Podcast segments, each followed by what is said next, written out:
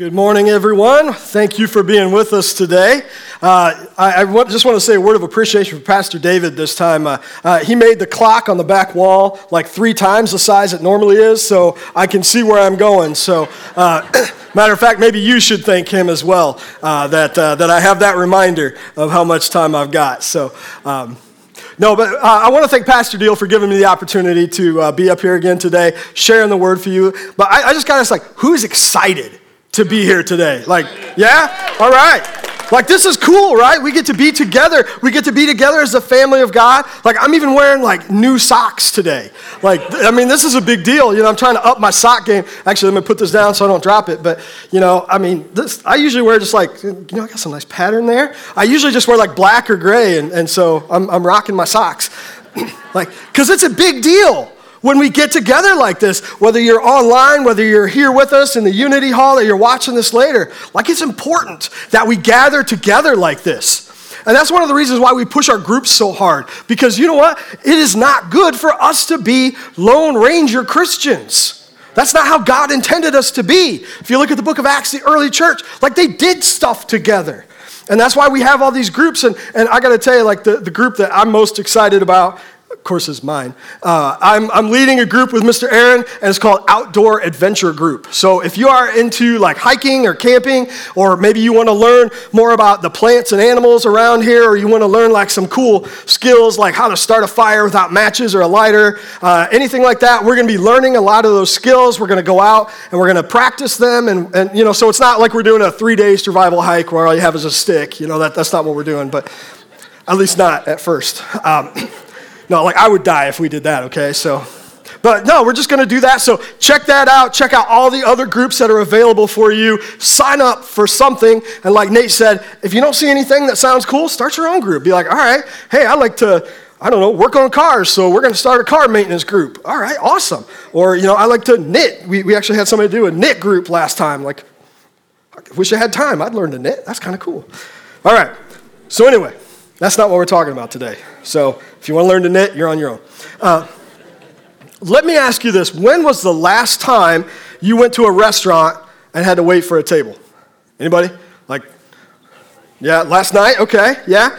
I mean, if you took your Valentine out, you probably had to wait for a little bit, uh, you know, um, right? How many people like waiting for a table at a restaurant? Really? You actually like that? Oh, okay, that's why. So she gets to use dad's phone while she's waiting. Okay, that's cool. How many of you that don't get to use dad's phone like waiting? Okay. Like, you know, we always have to wait on stuff, right? Whether we're in the line at the grocery store or at the BMV or, or whatever, you know, waiting for a table at a restaurant. Like, I can handle waiting to a point. But the one that absolutely gets me the most is waiting at a restaurant. It's so dumb. Like I'm waiting here for this, you know, like 20 minutes, 15 minutes or whatever. Like there's a Rally's right around the corner. You know, I can get a big Buford and I'm good. You know, like I don't have to wait 30 minutes for some microwave pasta or whatever at Olive Garden. Don't tell them I told their secret. Um, but, you know, my wife, she likes restaurants. She likes to go out on a date with me. And so sometimes I just deal with it and we go out and we sit, you know, I'm with her, so it's cool. She's my best friend. And, and uh, you know, we have a nice date, and, and uh, then I stare at Rally's as we drive past on the way home. Uh, if they had a Rally's in Auburn, I'd be in trouble. Uh, but, you know, or sometimes we go out with my family, uh, like for somebody's birthday or like my side, and when, when it's my sister's family and my parents and my family, you know, it's 11 of us. So if you ever go to a restaurant at 1 o'clock on a Sunday afternoon and you say, yeah, there's 11 of us, you know, and the host is like, you know, snickering like, you're going to be here three hours, buddy, you know, waiting on that table, right? I hate waiting, but I'm willing to wait for a little while under the right circumstances. But really, nobody likes waiting, right? Especially when it comes to prayer, right? We want what we want and we want it right now. Like, I don't want to wait. I'm like, okay, God, I need this. Let me have it. God, I want this. Let me see it. And see, that's what we're talking about today. We're in this series about shameless audacity and prayer. And so today we're talking about like what do we do when we're in the long middle? And the long middle is the space between when we first pray and when we get our answer. Because sometimes that middle is really long. And it can start to hurt. And it can start to make us think is God there? Does God care? Is He even listening? And that is what we're talking about. But I want us to think as well could it be that maybe God is up to something in that long middle? That maybe there's more going on than we might understand. And see, we're not the first, right? The Bible is full of people who had that long middle, who are stuck there. I mean, you can't read the Old Testament or the New Testament and not see it. And see, I think it's easy for us sometimes to think, oh, well, you know, that was different for them because they were special people. Like, you know, King David, man, he was special, right? Or Moses, he was special. Or Jesus or Paul or whoever, right? But see, the thing is, except for Jesus, none of them knew how it was going to turn out. They had to have faith just like we do. We can look back and read the end of their story and we know, yeah, it worked out great. But they didn't know that. And they had to have faith in God in the middle just as much as we do now. Because it's easy for us to feel alone when God isn't answering. Anybody ever felt alone? So I want us to look today at a night when Jesus put the disciples in a boat and went off to pray by himself. Now, before we get there, though, you, you all know, if you've heard me speak before, you know how much I love maps. And, like, I, I just love maps in general. Anybody else just like to look at maps? Okay. Me and Grace? All right, cool. Alex's hand was up too. All right, so there's three of us. Cool. I just want to tell you that the, the first service must be the nerdier one because a lot more people raise their hand. Um, but I'd, I'd, love to just look at maps. Actually, I'm reading a book called Maphead by Ken Jennings. If you remember him, he's that uh, freak of nature that won Jeopardy all those times. He wrote a book about maps, and I'm loving it. But um, okay, we're gonna not talk about that anymore. But um, no, I love maps just because I think maps are cool, but also because I think when we see a map of like the places that we're reading about in Scripture or whatever, it gives us a sense of time and place. It helps us to see that this is not just something that somebody wrote down. These things really happened. And they happened in a real place, in a real time. And so I have a map for today, if we can put that up there. So this is where our story takes place today. Um, and uh, sorry, you know, I, I like maps and dumb jokes, okay? So, all right, no, we, uh, so yeah, we're gonna be right about there. Um, now, if we could have the real map up there, please. So here's our real map. So this is taking place at the Sea of Galilee here, okay? Excuse me. Now, that's, that's not COVID. I'm, I'm fighting a little bit cold. I had a test just last night, so we're good. So don't, you know, start running out the exits. Um, so we're going to start in Matthew chapter 14, verses 22 through 24. Immediately after this, meaning when Jesus fed the 5,000, Jesus insisted that his disciples get back into the boat and cross to the other side of the lake while he sent the people home. After sending them home, he went up into the hills by himself to pray. Night fell while he was there alone. Meanwhile, the disciples were in trouble far away from land, for a strong wind had risen and they were fighting heavy waves. So they're out there and this storm comes up. Now, I want to point out that several of the, of the apostles were actually fishermen. They made their living on this body of water, okay? They knew it very, very well. So for them to be freaking out in the middle of the storm means it had to have been a big one. Because it was just a regular little old storm, you know, they dealt with that every day. And before we start thinking that the Sea of Galilee, because it's called a lake in here, is like, you know, Lake James or Lake Wawasee or, or whatever, it was 8.1 miles wide, 141 feet deep, and 64.4 square miles. Lake James is 10 square miles. So it's much, much bigger. And in case you wonder, like, oh, eight miles, that's not that far. But if you're in a boat trying to get across this water, okay, eight miles is the distance from here to the Kruse auction park. So that's the distance they're trying to go, and there's a storm, right? Okay? So they're actually in serious danger. And Jesus is not with them, he's off by himself. So maybe you feel like that in the storm that you're facing today. Maybe you're in a storm of a medical diagnosis. Maybe it's a financial situation for you. Maybe it's a relationship storm. Maybe it's an addiction, a custody battle, a loved one who's left you or gone astray. Maybe it's just everything that's still going on with COVID. And we're looking around because we're in this storm and we're in this boat and the waves are high and the wind is coming and the water's coming over the side. And we're like, Where are you, God? You promised you would save me. Where are you? I want to talk about that today. I want to share three thoughts about when we're in the long middle. And the first one, what'd you say, Joe? I said happy little mug. Yeah, I love my Bob Ross mug. Um, the middle is about more than the what. See, the disciples were focused on what they wanted. They wanted to get out of that storm, they wanted to get across to the other side where they would be safe. And when we're in the middle of a storm, we want what we want. We want the financial problem to be over. We want the relationship to be restored. We want our bodies healed, whatever the case may be. You know, our, our first response is God, get me out of this. This is painful. I don't like this. But let me tell you something, church. God is not in the get me out of this business. God is in the transformation business. I don't remember who said it. I, I was going to look it up. It might have been Leonard Ravenhill, but uh, uh, a very famous theologian that I can't remember right now because I didn't write it down uh, said, God is not in the business of making bad men good. He is in the business of making dead men live. And that's what our faith walk is about. It's not about me becoming a nicer Todd. No, it's about me becoming a Todd who reflects the image of Christ. That's what it's about. God is focused on us, our heart, and who He is changing us to be. See, the purpose of our life on earth, again, is not that we're comfortable. The purpose of our life on earth is not that we get everything we want. I mean, God's a good God. He gives us gifts, He gives us blessings, yes. But the purpose of our lives here on earth is that we bring glory to God, we make disciples, and we be conformed to the image of His Son. Ephesians chapter 4, verses 21 through 24 says, Since you have heard about Jesus and have learned the truth that comes from him, throw off your old sinful nature and your former way of life, which is corrupted by lust and deception. Instead, let the Spirit renew your thoughts and attitudes. Put on your new nature, created, uh, created to be like God, truly righteous and holy.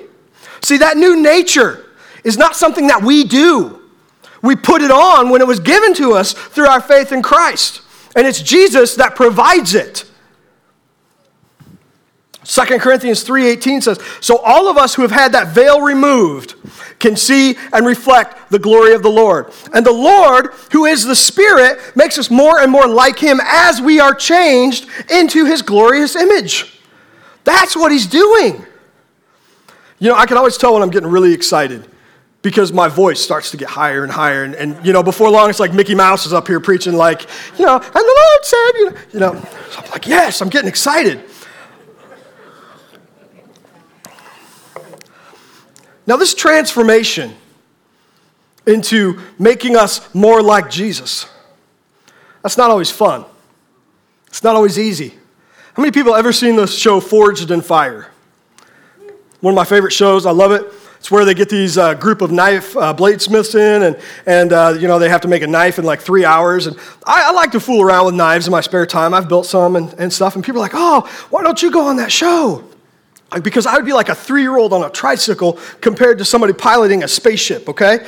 Like, I'm not even, like, I don't even know where to start to do the things that they do, especially in three hours. Like, this is a really big deal that they're able to do this. And you know, you, you watch the show and they take this just hunk of useless metal and they stick it in the forge and it's super, super hot and they pull it out, it's like white hot, and they start banging on it with a knife, uh, with a hammer, you know, and they're banging on the anvil, and there's sparks going everywhere, and they stick it back in the fire to heat it up again. And they're banging. This time they go over the hydraulic press, and it's like, you know, you pull it out, and they're banging on it again, and then the heat, and they're shaping it with the hammer into the shape. And then they take it when it's red hot and they plunge it into this oil and it flames up to quench it and stuff. And then they go over to the grinder. They're grinding off the parts that they don't want and sparks are going everywhere. And then finally, after all that heat and hammer and grinding and all of that, they have this beautiful, useful knife. But man, it took a lot of work to get there, didn't it? See, and that's how it is with us especially somebody like me who like you know my metal was more messed up than hopefully most of yours are right like god had a lot more forging he had to do for me you know but i know y'all are like you're shiny and you know already right no like god has there's a keyboard there uh, god has to do work in our lives and it's not always fun. See, in our American culture, doesn't teach us that. You know, life, liberty, and the pursuit of happiness. Now, those are not bad things. Please don't misunderstand. I'm a patriot. I love my country. I'm all for life and liberty and the pursuit of happiness. But see, that's not always God's priority for us. God is more interested in our character than our comfort. And Christ likeness, holiness, is actually the root of happiness. Look, what? That sounds so weird, but look at Psalm 1, the very first psalm in the Bible, verses 1 through 3. It says, Oh, the joys of those who do not follow the advice of the wicked, or stand around with sinners, or join in with mockers, but they delight in the law of the Lord, meditating on it day and night. They are like trees planted along the riverbank, bearing fruit each season. Their leaves never wither, and they prosper in all they do. A man named Matthew Henry, the 1700s, he wrote a gospel or a, or a commentary on the Bible, which actually I still use. A lot of people still use it. It was amazing. But he has this to say about that passage we just read Those only are happy, truly happy, that are holy, truly holy. Goodness and holiness are not only the way to happiness, but happiness itself. See, and that may sound kind of strange to us, but, but listen, if I get a new dishwasher and I want to learn how to use it so that I can get the most out of it, so I can use it properly, so I don't damage it, so that it lasts me a long time, what am I going to do? Am I going to try to figure it out on my own? Maybe some people do. And then, you know, like it explodes and, you know, you got soap all over your kitchen. Right. But if you read the owner's manual, it tells you what to do. It tells you how to use it properly. It tells you how to use it to best effect. And let me tell you something. You know who wrote the owner's manual? The people that built the dishwasher, right? And you know what our owner's manual is? This. It's the Bible because God built us, God created us. And if you want to know how to run your life, read the owner's manual. But so many of us go through life just pushing buttons, and then we're surprised when it blows up. I mean, I know I'm there sometimes. I'm like, well, I hit the heated rinse when I had plastic in there, you know? Right. Second thing we want to see is that God is at work, even when it doesn't seem like it. So we're going to pick up our story of the disciples, verses 25 through 27. About 3 o'clock in the morning, Jesus came toward them, walking on the water. When the disciples saw him walking on the water, they were terrified. In their fear, they cried out, It's a ghost! But Jesus spoke to them at once. Don't be afraid, he said. Take courage. I am here. I see these disciples have been out for a good chunk of the night. They're in this boat, they're in a storm. When you're in a storm, time changes, doesn't it? Minutes can feel like hours, hours can feel like days, days feel like weeks, weeks feels like months, months feel like years. These guys, they were exhausted, they were cold, they were wet, they were discouraged, they were scared, they were unsure. Sounds like some of us, doesn't it? We're tired. We're exhausted. We're unsure. We're afraid because we're in the middle of a storm and we don't know what to do. Now, we don't know for sure what Jesus was doing while he was on the shore up in the hills praying. I mean, we know he was praying with his heavenly father, but, you know, was he walking around? We don't know. But one thing that we do know, and we can get this because we know what Scripture says and we know God's heart towards us, we can be confident that because God loves us more than we can even imagine, that his eyes and his thoughts were with his disciples in that storm the entire time. It's not like he just sent them off and wasn't paying attention. I believe that his thoughts and his mind were on his disciples in the boat the entire time. And we can be confident that in the storm that we are in, his thoughts and his heart and his mind and his eyes are on us in the middle of the storm that we are in too. Because we know who he is. We know who the Bible tells us that he is. And see, I want to point out at the very end, you know, Jesus is walking across the water and stuff, and, and he gets there and he doesn't say, hey, calm down, guys. I'm, I'm, you know, it's me. No, he says, I am here. See, a literal translation of that phrase is literally, I am. So he says, don't be afraid. Take courage. I am. Now, why would he say that? Because when Moses met God at the burning bush and he said, Who are you? God answered and said, I am. And it's that exact same phrase. And Jesus is using it here to say, Not just like, hey, your teacher's here, I'm going to get you out of this. No. He's saying, I am God. He's identifying himself with Yahweh, the Hebrew God. And he's saying, the same God that your ancestors worshiped is me. And I'm here and I'm with you now. So there's nothing to be afraid of. So take courage because I am. Let me tell you something, church. That same God is here with us right now in this room through the Holy Spirit. He is in your life. If you are a Christian, He is with you everywhere you go.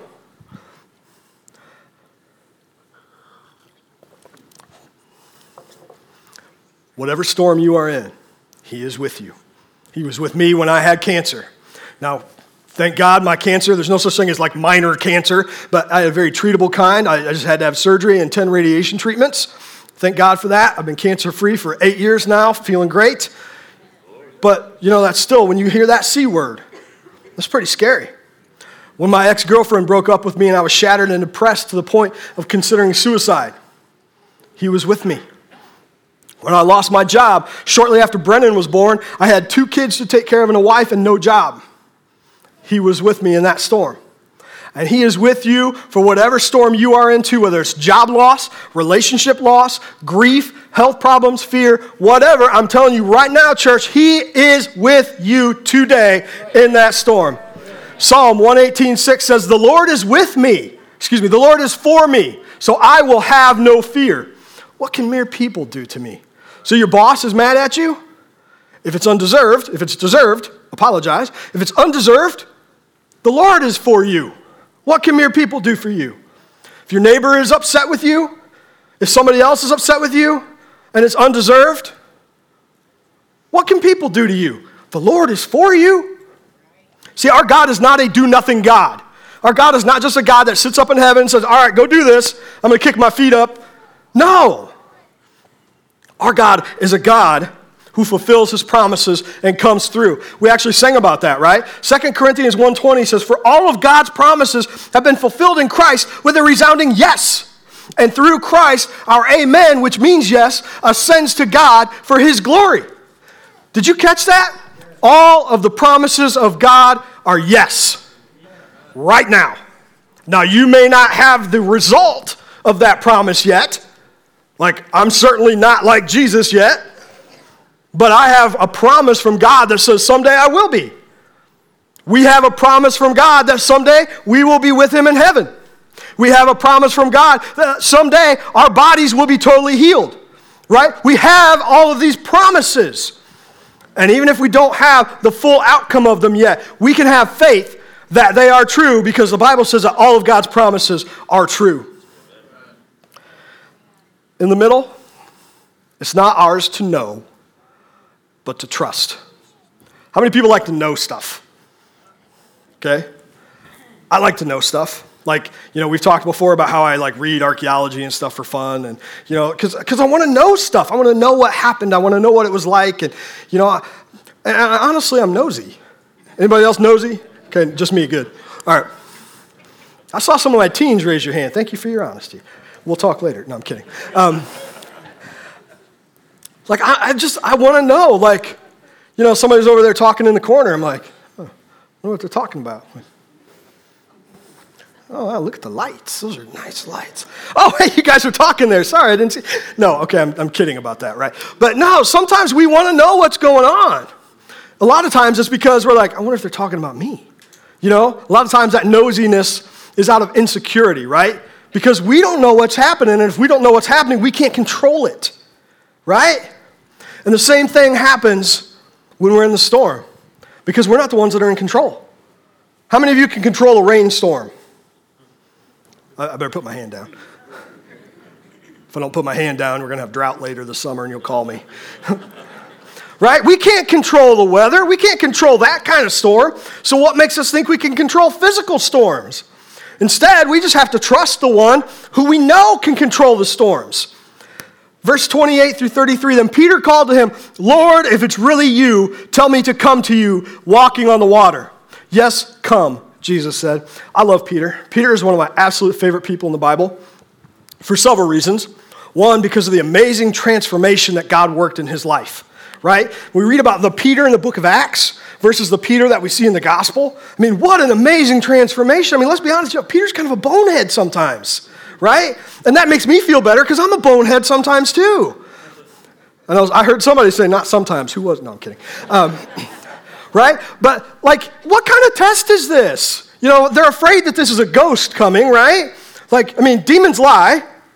So, you know, you know, Peter's like, hey, if it's really you, tell me to come over. And, you know, maybe it's a demon, and the demon's like, yeah, come on out, buddy. You know, Peter's like, you know, you're right. Like, I would have come up with a different test. Come on.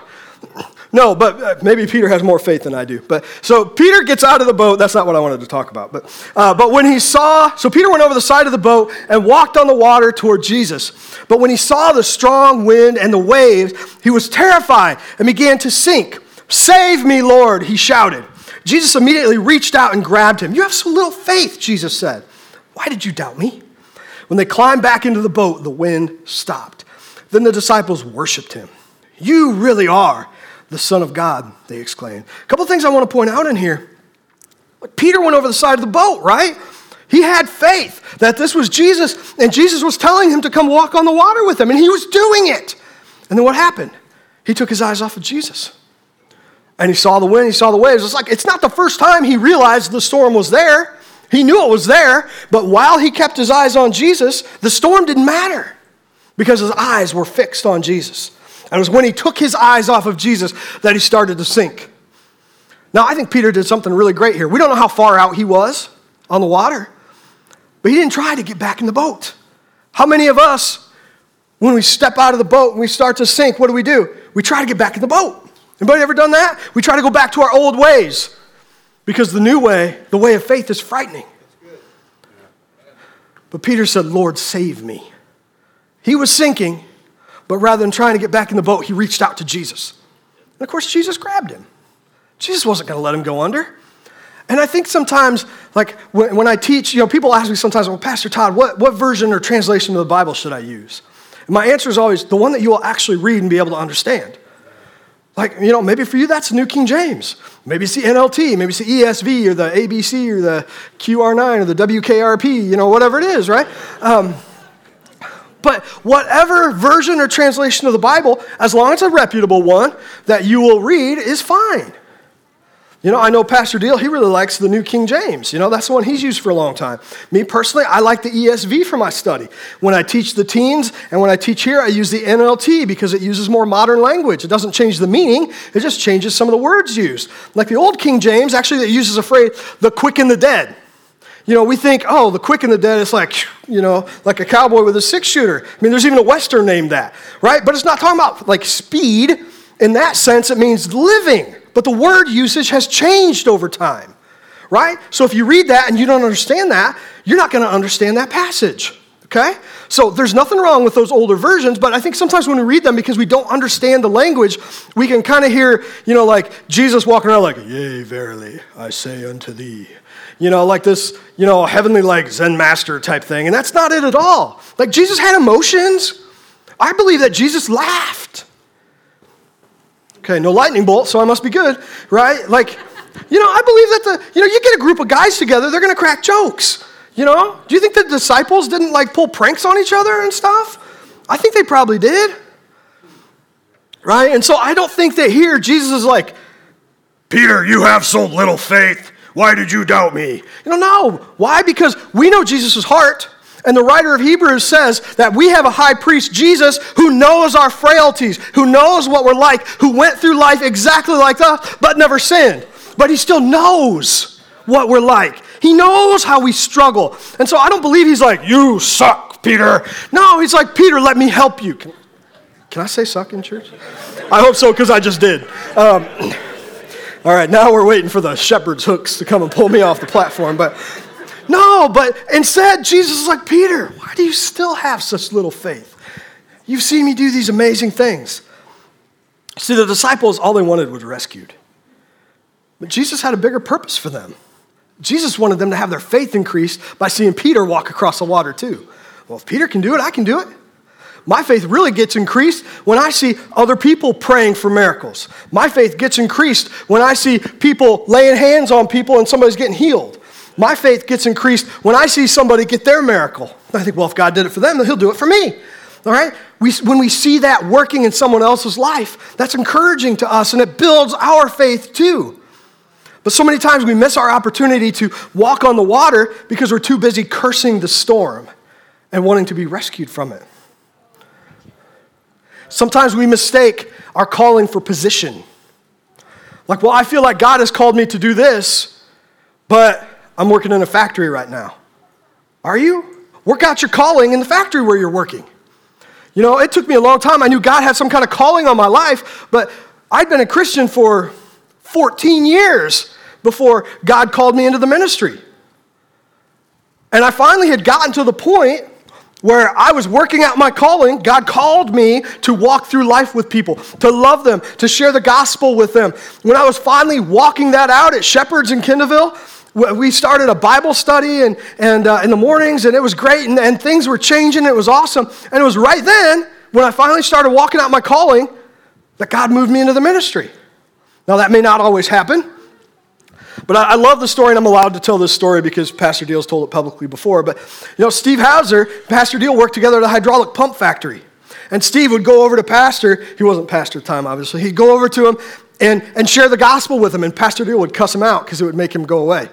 And uh, so, like I said, he shared that, so I can share that story too. So I'm not going to have a meeting on Tuesday. Um, but, right? But he was planting seeds, Steve was. And those seeds finally bore fruit. And if he can do that at a hydraulic pump factory, if God can work through them at a hydraulic pump factory, he can work through you wherever you are. So, what are we yelling in the storm? Make it stop or increase my faith. Listen, I get it. I, love to do camping and hiking and stuff. I like historical reenacting. I know, like more nerd alert, right? But, you know, I dress up like a pioneer and I go to these events and it's educational, right? I do it for the kids so that they can learn. That's why I do it. Um, Actually, I'm going to be at DeKalb Middle School this Tuesday doing a demonstration all morning for the different uh, humanities classes. I'm like, yeah, like I'm excited about that. You know, and the kids will probably be asleep, but they need naps. But, uh, you know, but so I love doing this. And, you know, so I go out for like two days and we sleep in the dirt, you know, and, and uh, you know, it's so much fun. By Sunday night, you know, we pack everything up and we get home and I unpack. The very first thing I do is I get a hot shower right? And then I go microwave some nachos because I've been cooking over a fire for three days. And, and I do that, even though I love doing this, I do that because, oh, it's so nice to not be uncomfortable anymore. Because we don't like being uncomfortable, right? How many people have air conditioning? Like, I was 12 when we got our first window unit at my house, okay? So, you know, like, I get it. I love air conditioning. But somehow I survived without it for 12 years. But I get it because we want to be comfortable. But remember, God is not interested in our comfort. He's interested in our character, who we are becoming. Are we becoming more like ourselves, or are we becoming more like Jesus? So, where are you in the storms in your life? Are you asking God to just get you out, or are you asking God to call you out of the boat, to get you to where He wants you to be? Right? Because Jesus, remember, in the Garden of Gethsemane, what did He pray? He said, God, I don't want to go through this. He said, Take this cup from me. That's what He meant. Like, I don't want to have to be crucified. I don't want to have to be beaten. I don't want to have to have the sin of all the world placed on me. He said, But let your will be done, not mine. I don't want to go through these hard things. I don't want to have to deal with financial problems. I don't want to have to deal with health problems, but let your will be done in my life. We forget sometimes what it was that allowed Jesus to go through such terrible storms here on earth.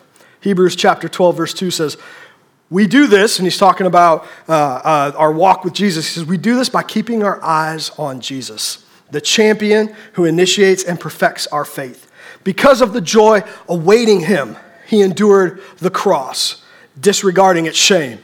Now he is seated in the place of honor besides God's throne. Remember, when Peter had his eyes on Jesus, he was walking across the water. But as soon as he took his eyes off, he started to sink. And what did, what did the writer of Hebrews just say? We keep our eyes on Jesus. Keep your eyes on Jesus. If you want to get through the storm in your life, keep your eyes on Jesus. It's the joy that Jesus knew was coming that allowed him to die on the cross for us. And it's that joy, that hope, that trust in God that allows us to weather the storms that are in our lives, to accept that God has a purpose for us, even in the midst of the difficult times. Will you please stand with me? If you are in a storm in your life right now, I'm going to invite you to do something here in just a moment. Right where you're standing, you don't have to come to the front. For those of you who are online, there's going to be a button in the chat that you can click. If you are in a storm right now in your life and you want to open yourself to what God is doing in this storm right now, I want you to raise your hand. I'm going to pray, pray with you. So, everybody, close your eyes, bow your heads. This is between you and God. If that's you, raise your hand. Those of you online, again, you can click that button. If you are in a storm and you want to open your life to what Jesus has for you, for what He wants to do in you through this storm, rather than just get you out of it, raise your hand. Thank you. Thank you. Thank you all. We're going to pray for you. Father, we thank you so much for these people that have raised their hand today because they are saying, God, I want what you want for me.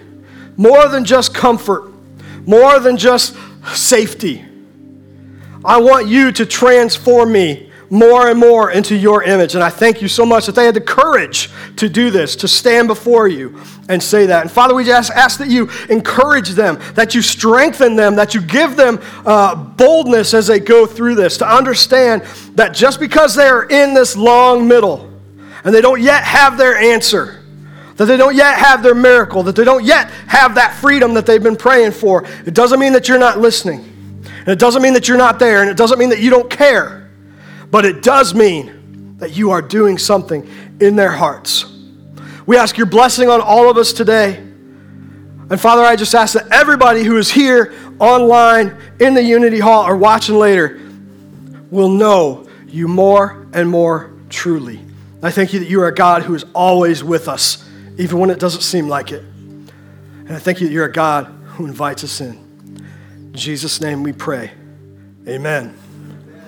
If you prayed that today, if you raised your hand, or if you've got something else that you're struggling with, this next song we're going to sing, I invite you, I encourage you, open your heart to what God is speaking to you through the Holy Spirit. Don't just go away today the same as when you came here. Amen.